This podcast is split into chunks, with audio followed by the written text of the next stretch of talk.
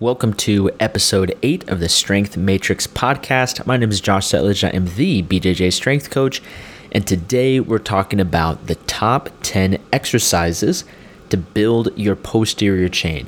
We're going to be breaking down what is the posterior chain, why using these specific and unique exercises will help you get stronger, faster, more explosive, and improve your overall athleticism in jiu jitsu and also how you can begin adding these exercises into your current training program so that way you are better prepared to win more matches and get injured less. But before we dive into it, I do want to let you guys know that this episode, just like every other episode, is brought to you by thestrengthmatrix.com. The Strength Matrix is your one stop shop for all things strength and conditioning for Jiu Jitsu. If you're looking to win more matches, get injured less, get stronger, improve your conditioning, increase your explosive power, and decrease your overall risk of injury, the Strength Matrix is going to be there to help you out. It's no BS training for the Jiu Jitsu athlete, and the Strength Matrix is offering a free four week strength program that you can download. It's there's no strings attached. It's super simple. It's simple and brutally effective in helping you get stronger specifically for jujitsu. And if that's something you're interested in, then you can click the link in the description below of this podcast. And without further ado, let's dive into it. Let's go over the posterior chain and the top 10 exercises you should be doing to build your posterior chain so you can be a better grappling athlete. The posterior chain is essentially the chain of muscles starting from your low back going all the way down to the back of your legs. So starting from the top, going down to the bottom, we have your low back. those are the muscles of your spinal erectors, your QL or your quadratus lumborum. And it's going to go down to your glutes. Pretty hard to miss that. Those are pretty big. And then underneath your glutes, we have your hamstrings. Some people like to include your calves in the posterior chain as well. Um, and your calves are definitely a very important muscle group and should be trained, but that's not, we're not really going to be going over calf specific exercises today. We're mainly going to be focusing on exercises that will specifically strengthen your low back, aka your spinal erectors, your glutes, aka your cheek meat, and your hamstrings. The posterior chain, that, that chain of muscles or that group of muscles, is the center of all athletic movements. When you jump, you load up the posterior chain. When you sprint, you're driving and launching off the ground in each step with the posterior chain. When you slap on a really tight triangle choke and put someone to sleep, you're using your posterior chain. Here's the deal you, you really can't be strong if your posterior chain is weak. And if you want to become a better grappling athlete by getting stronger, you have to address your posterior chain. You cannot only do bench press, you cannot only do pull ups.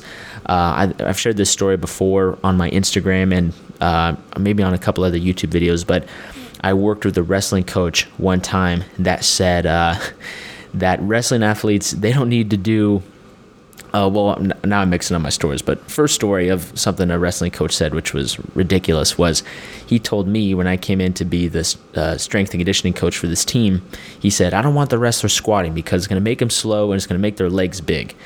And I was like, okay, all right, you know, sure thing. I, I, I hear you there. I understand your concern. But that was their style of training up until I had shown up. They mainly only did push ups, bench, uh, dumbbell rows, pull ups, and all those are great exercises, but they completely neglected training their lower body, specifically their posterior chain.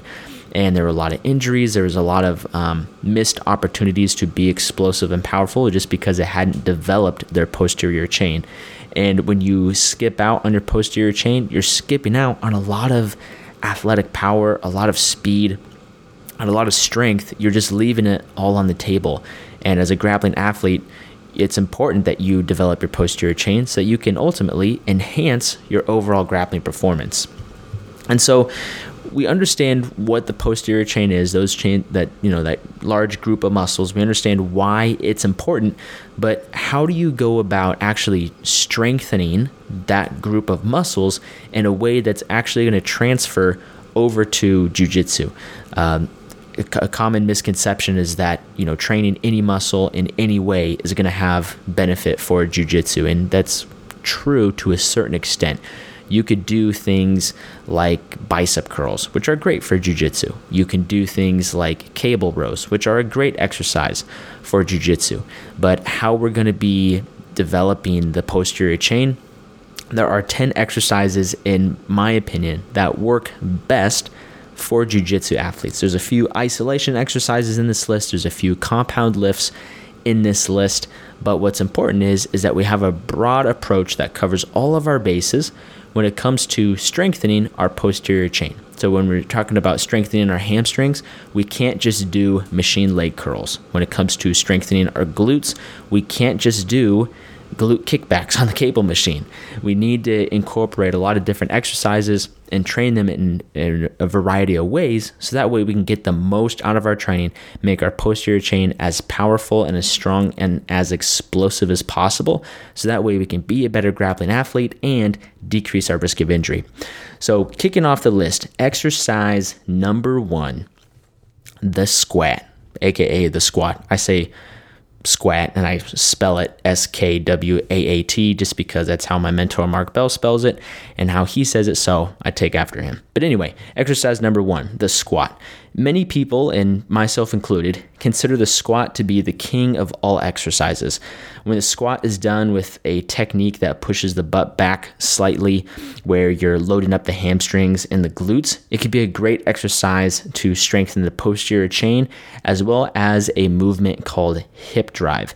This is something that um, a world renowned strength coach, Mark Rippetoe, talks about in his book, Starting Strength. We're not going to get too deep into it today, but there's a way you can squat that is actually amazing to strengthen your hamstrings and your glutes. Uh, on the other end of the spectrum, there are ways of squatting especially uh, squats that Ben Patrick, aka knees over toes guy, is a big fan of, that more so strengthen your quads. And those are great too. But when we're talking about the posterior chain, it's important to differentiate the two. So when we talk about squatting specifically to develop our posterior chain, we need to focus on pushing our butt back so that way we can get a little bit more load on our glutes and a little bit more load on our hamstrings. When you're when you squat and you're driving your knees forward over your toes, that is not a bad thing, but it does place a lot more load on your quads. And the posterior chain includes the opposite of your quads, which are going to be your hamstrings or those big muscles on the backside of your legs.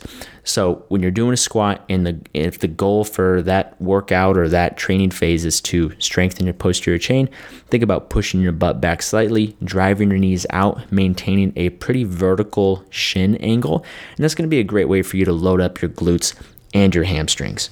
I would also consider box squats to fall into the category as well. When doing box squats, because you have that stopping point that's going to catch you, you can actually sit your hips back and your butt back much farther um, and even place more load on the posterior chain than compared to doing a free squat. Um, maybe in the future, I'll do an entire episode on all the different types of squats and how you can use them, but exercise number one, as far as some of my favorite exercises to develop your posterior chain, squats. And when we're talking about squats to develop the posterior chain, remember that we need to perform them correctly. So push your butt back, drive your knees out, maintain a fairly vertical shin angle, and really feel that load in your glutes and your hamstrings. Exercise number two is going to be the good morning. The good morning is essentially a standing Romanian deadlift with the bar on your back, which we're going to talk about the Romanian deadlift in a, in a little bit. But the good morning is almost like the first part of that squat that we were talking about, where you're pushing your butt back, loading up your hamstrings. You're not necessarily bending that far at the knees. You're going to have a slight bend in the knees, but you're not going to be squatting downwards where your hips get close to parallel with your knee. The good morning is pushing your butt back like you're some like um, or pushing your butt back like you're uh, an Instagram thought, if you will. But you're going to push your butt back. You have the bar on your back, or you can do a Zercher Good Morning with the bar and the crook of your elbows.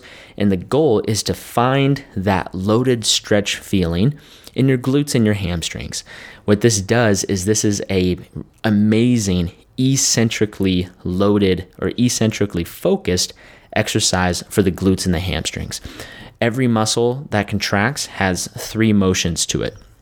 or three parts to it, I guess I should say. So when you're doing a bicep curl, when you are lifting the dumbbell or lifting your hand towards your shoulder and you're flexing really hard, that's called the concentric motion or the concentric portion of the exercise. When you pause at any part of the range of motion, that's called isometric. You're isolating that position and you're not moving. Then, when you are lowering your arm or lowering the dumbbell on a bicep curl and you're lengthening your bicep, that's known as the eccentric portion of the exercise. And the eccentric portion of exercises is actually very important. And if you can focus on the eccentric portion, studies have shown that eccentric focus training has done just amazing wonders as, as far as helping you build more muscle, strengthen connective tissue, and improve your body's ability to absorb force in a controlled manner. So, the downside of eccentric training is that it is very taxing and it'll make you really freaking sore very quickly. So, when doing the good morning, part of what makes it such an effective exercise for the posterior chain is that it is a eccentric focused movement. Now, when doing this, you want to make sure that you are make are having a properly braced trunk and spine. This is an exercise that anytime I talk about it on social media, people always comment and say, This exercise is stupid. This is exercise that Bruce Lee hurt his back with.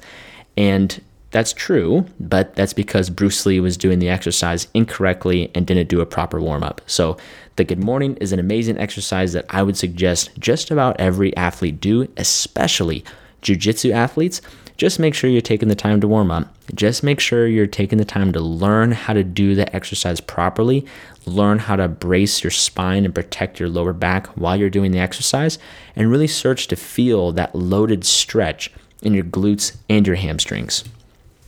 Now we're kind of moving the bar lower and lower, figuratively and physically, because exercise number three is going to be the deadlift. The bar is not on our back, it's going to be on the floor.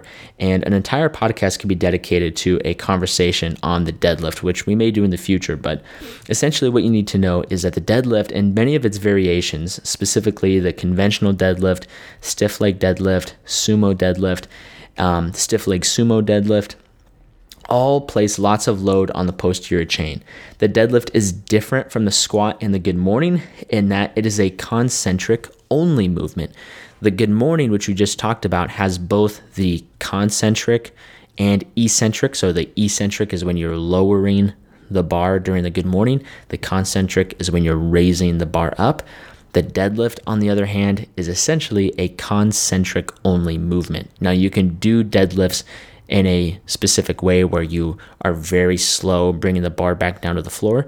But when you start that first rep of a deadlift, you don't have to lower it. You just bend down, and pick it up. So it's a concentric only lift, or most of the time it is a concentric focused lift. This means you do not have the luxury of using the stretch reflex to help assist yourself out of the hole. So the stretch reflex is essentially that bounce sensation that you get when you squat real deep, or maybe you're benching and you can kind of like bounce it off your chest. That's sometimes known as the stretch reflex.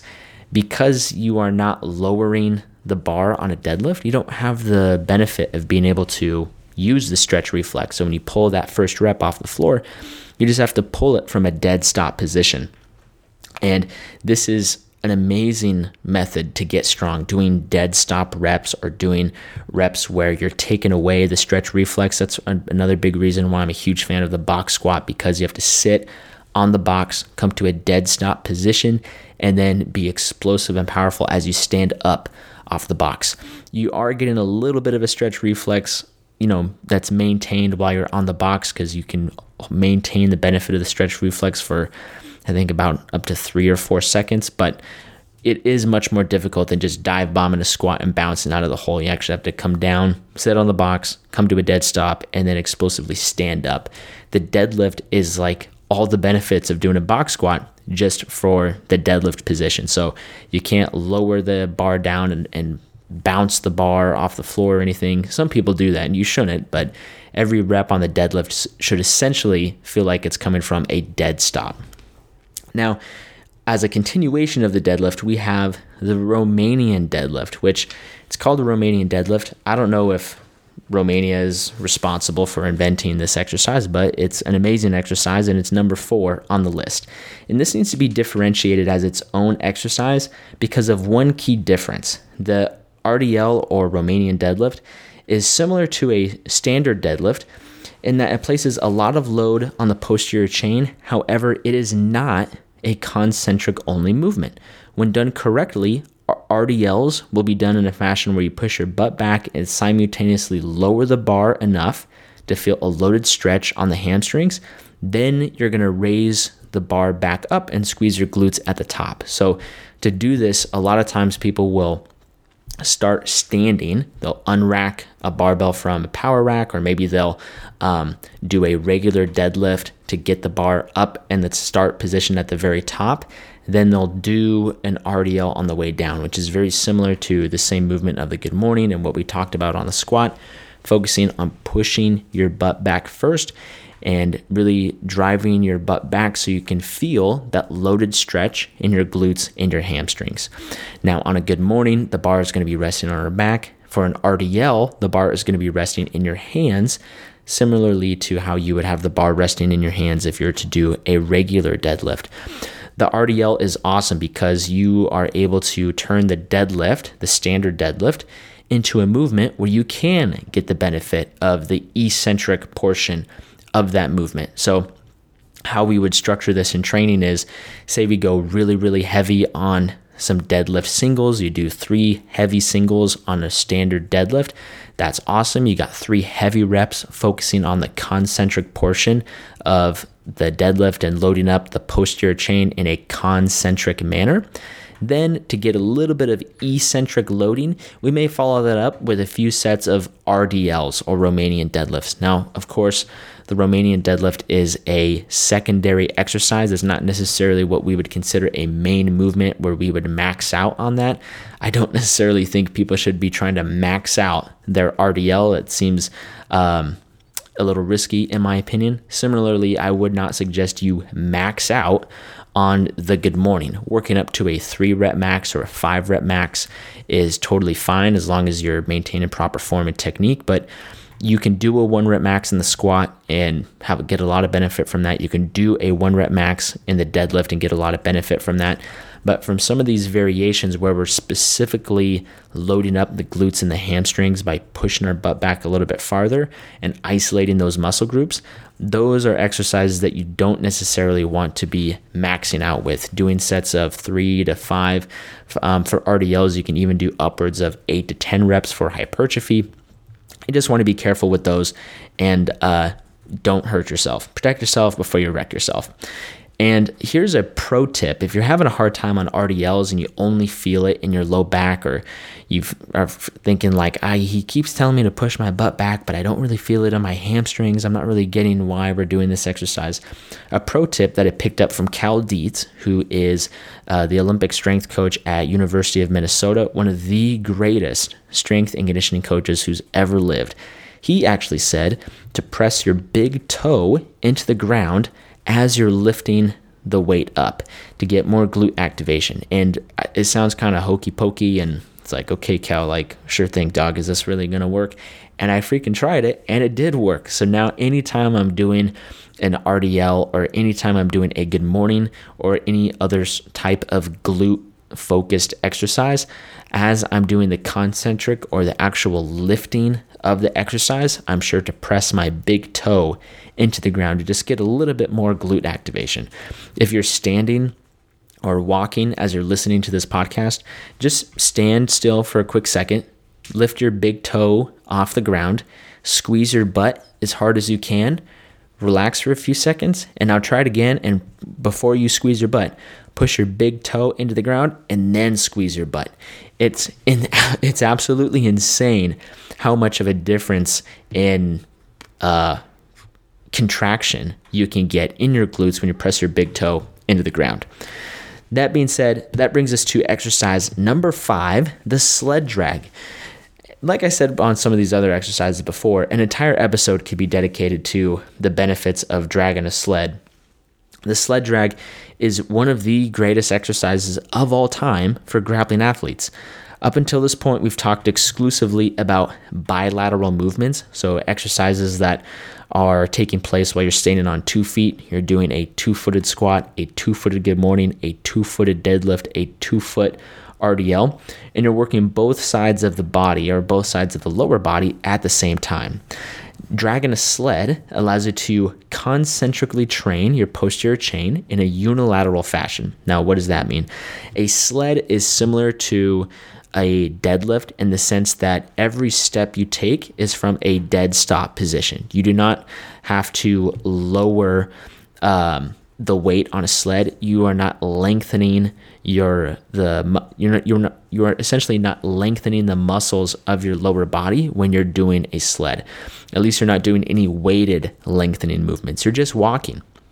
And so every step, you're contracting your hamstrings, you're contracting your glutes as you're walking forward, and every step is from a dead stop position. So it's a great exercise to build up a ton of work and a ton of training volume for your posterior chain without necessarily eccentrically loading those muscle groups. And like I mentioned before, eccentric loading is awesome and it's important. However, it can leave you pretty sore and pretty banged up afterwards. So if you're at a part in your season or in a section of your training phase where you're doing tons of jujitsu and you can't really afford to go to jujitsu sore all the time, mixing in some sled drags is a great way to get in a ton of work and still feel pretty good afterwards. Not only that, but like I mentioned, it's a unilateral exercise. So you're training one side of the body at a time. Now, each rep, if you will, or each step is going to be a single leg focused movement. So you step forward with the right leg, pull through, take that step, and then you step forward with your left leg, pull through, take that step, so on and so forth. And so it's just an amazing exercise that allows you to isolate one side of the posterior chain as you get to focus on pulling back with your heel. So when you, you step, you want to pull back with your dig your heel into the floor and pull your heel back as you uh, flex your hips forward. And it's a great way to light up your glutes and your hamstrings.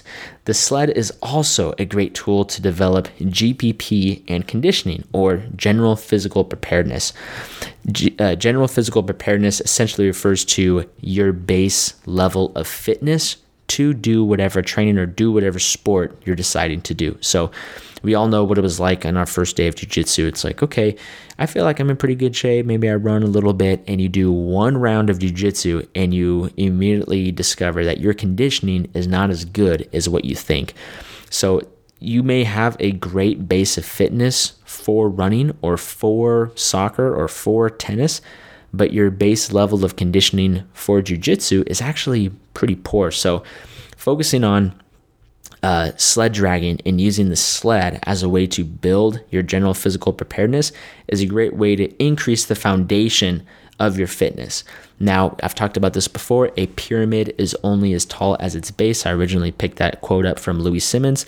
So, if you're able to widen your base level of fitness, that means you have a greater potential to reach a higher peak in your athleticism, in your fitness, and in your strength, conditioning, explosiveness, power output all that good stuff uh, when it comes to your performance on the mat. The sled is also a great tool you could use to work around injuries. If you have an upper body injury or even a lower body injury, and if you could just drag a sled, it's a great way to still get in a ton of work for the lower body without necessarily having to put yourself at a greater risk of injury. So, I've had several athletes that maybe they competed in a tournament and they got their leg cranked on and they're you know, their heel, or I'm sorry, they got caught in a heel hook, so their knee isn't doing too well.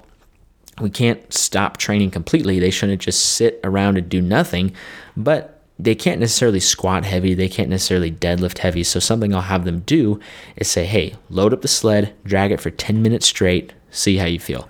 And a lot of times, because it is such a concentric focused movement, and you're getting tons of blood flow through to the lower body, a lot of times they start to feel a little bit better after spending about 10 minutes dragging the sled.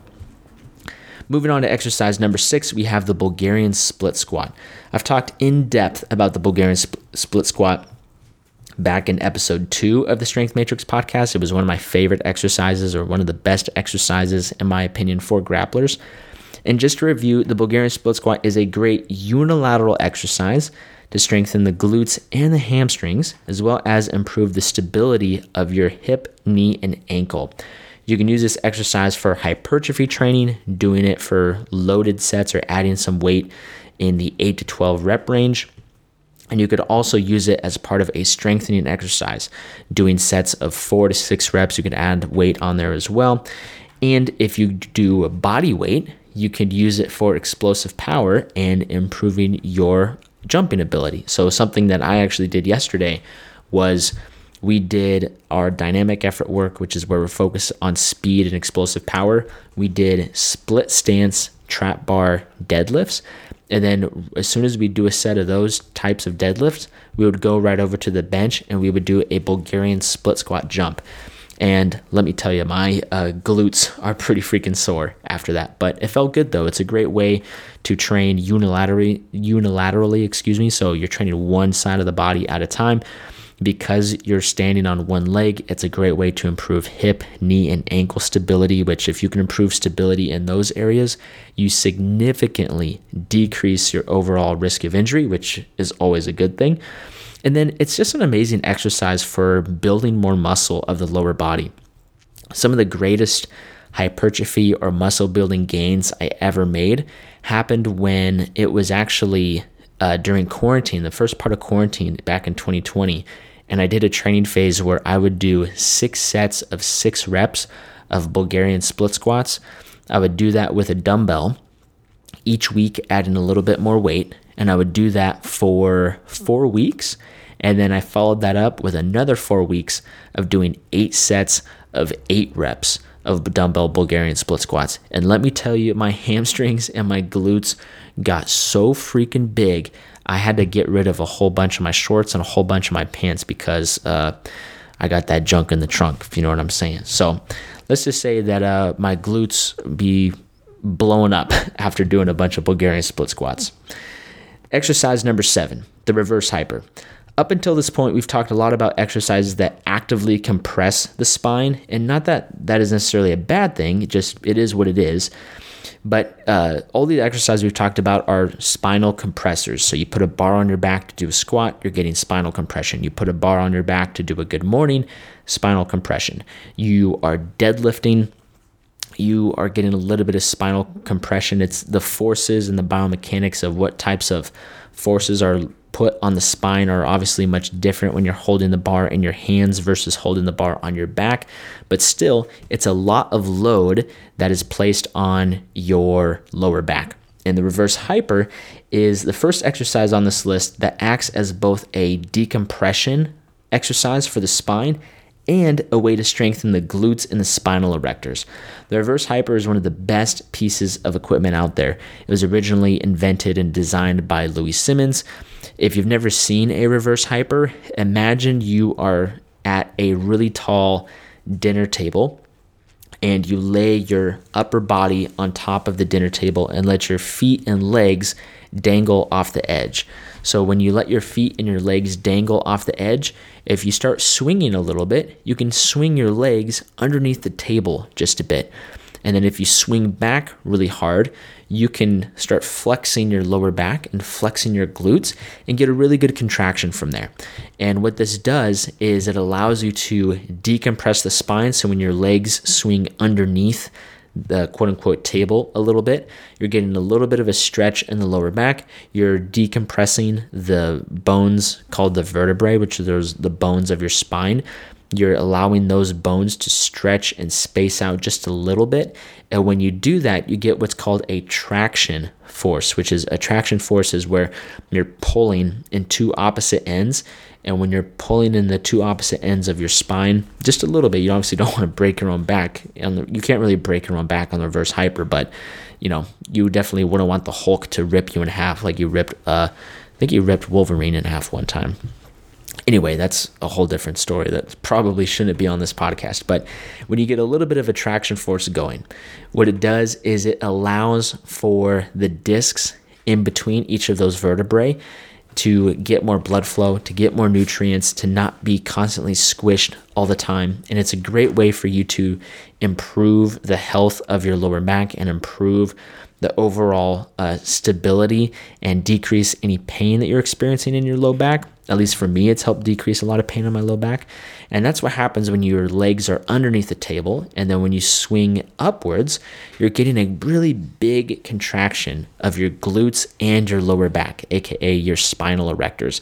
And what's awesome about that is you can get decompression and strengthening in the same exercise. And when you do that and you do lots of reps, say sets of 25 to 50 reps, you start getting a little bit of a lower back and a glute pump, which is awesome because that means you're able to start increasing blood flow to your lower back. Louie Simmons has talked about this a lot of times where he said, Why do people have so many back injuries? Well, you tear your hamstring or pull your hamstring, it turns black and blue, which means as a it already has a great supply of blood flow uh, to that muscle group, but you hurt your low back, it does it turn black and blue. And why does it stay hurt? and that's because it has a limited supply of blood flow, or at least it doesn't get as much blood flow as, say, our pec or our hamstring or our uh, quad or something like that. So, one of the best things that you can do to mitigate injury and help recover from injury is to increase blood flow. That essentially goes for any injury.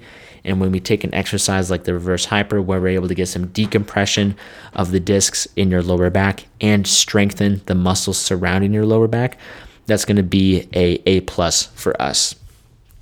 Exercise number eight, back extensions. If you do not have access to a reverse hyper, the next best thing to directly train your spinal erectors is to hit up the 45 degree back extension. This piece of equipment will not actively decompress the joints of the spine like the reverse hyper will. However, it will allow you to train the spinal erectors directly with both higher loads for strength and lighter loads to to promote blood flow through the lower back. So it's one of those things where you kind of lock your feet in and you place your hips on that pad and then you fold your upper body over the top. What this does is it allows you to strengthen those thick muscles on your lower back and you can even change your upper body position to strengthen your glutes. So when you're doing a 45 degree back extension, for your low back. You want to have a really tall chest position. Think about puffing your chest up, pointing whatever text is on the front of your shirt. You want to point that as high as you can. That's a great way that as you're folding down and coming up, you're isolating your lower back and strengthening your spinal erectors. If you want to strengthen your glutes with this same apparatus, all you have to do is just do the opposite of what I've just said. So instead of puffing up your chest and keeping a nice strong upper back position, you actually want to round your upper back. And when you raise your torso up, you want to flex and squeeze your glutes and push them into the pad. So it's a great way for you to strengthen your spinal erectors and your glutes.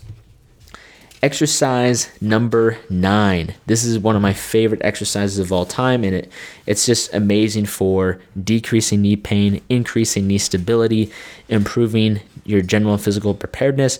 Uh, it's just an amazing exercise for so many different reasons, and that's going to be the banded leg curl.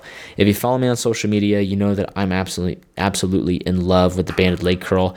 Because we're using a band, it's an accommodating resistance, which allows you to get the appropriate tension at both the beginning of the movement and at the end range. So, bands, because they're elastic, they're what's called accommodating resistance. And accommodating resistance allows you to match the level of tension with where you're at in an exercise. So, when you're doing a let's say you're well we'll just stick with the leg curl when you're doing the leg curl it's hardest at the very beginning when you're trying to get the movement started. But then it gets a lot easier once you get closer to pulling your heel to your butt. And so when you're doing that, you're kind of only training at that end range right at the start of the movement where the exercise is hardest. Think about a, a bench press. The exercise is hardest when you're trying to press the bar at the very beginning off your chest and as you get closer to lockout, it gets much easier. If you were to add bands to either of those exercises, you would actually be able to keep the beginning portion of the lift difficult like you want it to. But then as you would normally get to that easier part of the lift towards the end range, if you have a band, the band is going to start having more and more and more resistance because it's elastic and you start stretching that band as you get closer to pulling your heel to your butt it's going to become much more difficult so what you're able to do is get the proper resistance through the full range of motion on the leg curl, which means that you're able to train every section of your hamstring. You're not just training the beginning portion of the leg curl movement, and you're not just training the very end range of the leg curl movement, but you can get a full contraction of the hamstring by doing banded leg curls. And that's one of the main reasons why I'm just such a huge fan because when you're using accommodating resistance, you could use banded leg curls for a warm up before a squat session, good morning session, deadlift session, whatever. You can use it for joint restoration. You could use banded leg curls for local muscular endurance. You can use it for strength. And you can also use it for hypertrophy. Another big contributor to why my hamstrings blew up uh, over quarantine in 2020 was because I was finishing every workout with about 100 to 200 reps of banded leg curls, and my hamstrings got freaking jacked. Let me tell you, um, I've I've kept the banded leg curl through many phases of my own training and through a lot of phases of training for the athletes that I work with, and they've never failed me. It's been an amazing exercise to blow up your hamstrings, build a bulletproof posterior chain. And it's amazing for knee health and knee stability. So I highly encourage you all to mix in some banded leg curls. Now, lastly, but certainly not least, exercise number 10, we have the Nordic curl, one of the ultimate exercises to test your hamstring strength. The Nordic curl is essentially a pull up for the lower body, and it's a great way to strengthen the hamstrings and all the connective tissue on the back end of your knee joint. Even if you can't do a full unassisted Nordic curl, which is totally fine, it took me several years to work up to the point where I could do unassisted Nordic curls the regressions of the movement can still be great to include in your training. So, doing partial range of motion Nordic curls, where instead of starting from a fully upright position and then falling down into where your chest is touching the floor, you can do partial range of motion Nordic curls, where you strap your feet in, you're on your knees, you're still going to start a Nordic curl uh, just like you normally would. And you're going to lower yourself down to a medicine ball or to a box or something where you can stop the range of motion at a point where you can still control the movement. The Nordic curl is very tough because you are strapping your feet in. So imagine like your feet are together, your legs are together, your feet are tied together, and then your ankles are locked in against the floor. Then you have to lower your body down and put all that tension in your hamstrings and raise yourself back up. That can be very difficult. So, even doing partial range of motion, Nordic curls can be a great way for you to work up to doing a full Nordic curl to still get through that full range of motion, but maybe not put all that load on your hamstrings right away. You could use a a band to assist you so you can hang it from a pull up bar, come down as you get lower and lower and lower at the hardest position of the Nordic curl. The band is going to be giving you more and more assistance, and then you can, you know, gain less assistance as you get back into a more advantageous position. But the Nordic curl, it was something that I've always wanted to do uh, ever since I first heard about it. Probably, I want to say like in 2017 actually maybe even a little bit before that. Might have been around 2016 when i first heard of the nordic curl. And i tried it and i couldn't get anywhere close. As soon as i would start lowering myself down i would just face plant right away and i couldn't do it. And i was like these freaking suck. I'm, I'm done with these. And then it wasn't until ben patrick a knees over toes guy had come to super training gym and was putting everybody on game to the nordic curl. So i said okay my goal for 2021 is to be able to get a full Nordic curl. And it took a lot of time of practice and doing a lot of the other exercises mentioned in this list banded leg curls, reverse hypers, uh, dragging a sled. Uh, I dragged the sled a ton last year. It took about a year's worth of work and practice, and now I'm able to get a few unassisted reps on the Nordic curl. Some people have been able to pick up Nordic curls much more quickly than I was able to. Um, and that could be for a variety of factors, but regardless of those factors, they got really freaking strong hamstrings. Every single jujitsu athlete who's a competitor should be able to work up to a point where they can do at least one unassisted Nordic curl. That is a great sign that you have strong hamstrings, that the connective tissue all around your knees are rock solid and strong and it's just a great way for you to strengthen your lower body so that you can have a more dynamic guard game, better control when you're in mount, better control when you're um, in back control. and just it's a great exercise to enhance your overall performance on the mat. Do note that if you've never done any sort of Nordic curl variation before, please, please, please, please be careful and start with something very light and start with a, the essentially the more assistance, the better. I started with assisted Nordic curls. Everyone that I suggest do Nordic curls, I have them do assisted variations first. Start with that, and then as you get stronger, feel a little bit more comfortable with it, then you can gradually start to pull uh, some of those assisted variations out and get closer and closer to an unassisted Nordic curl. So that was number 10. Let's review the list on the top 10 exercises to build your posterior chain. Number one, the squat. Number two, the good morning. Number three, the deadlift. Number four, the Romanian deadlift. Those are all our bilateral exercises for the posterior chain with a barbell. Then we're going to move into some unilateral exercises, being the sled drag and the Bulgarian split squat. Now we have some isolation exercises for the lower back, those being the reverse hyper and back extensions, and then isolation exercises for the hamstrings. We have banded leg curls at number nine and Nordic curls at number 10. Thank you guys so much for listening. Hope you guys enjoyed this podcast episode. Don't forget that this episode is brought to you by thestrengthmatrix.com. If you guys are interested in learning more about how to win more matches and get injured less, click the link in the description of this podcast episode and you can download a free four week strength program. There's no strings attached. You just click the link, drop your email, it'll get sent to you automatically. Then you're good to go. You can start training. It's simple, brutally effective in helping you get stronger so you can win more matches and get injured less. Thank you guys for tuning in. I'm really doing my best to uh, blow this podcast up as much as possible. I'm having a ton of fun uh, podcasting and just having these conversations with you guys. So if you got value and some solid information and tips out of this episode, I would massively appreciate if you could screenshot it, share it on social media, tag your boy at Joshua Settlage, and feel free to shoot me some DMs about what you guys want to see on the podcast in the future. I'm pretty open to whatever you guys want to hear about or want to learn more about because my number one mission, my number one goal right now is to help as many grappling athletes as possible win more matches and get injured less.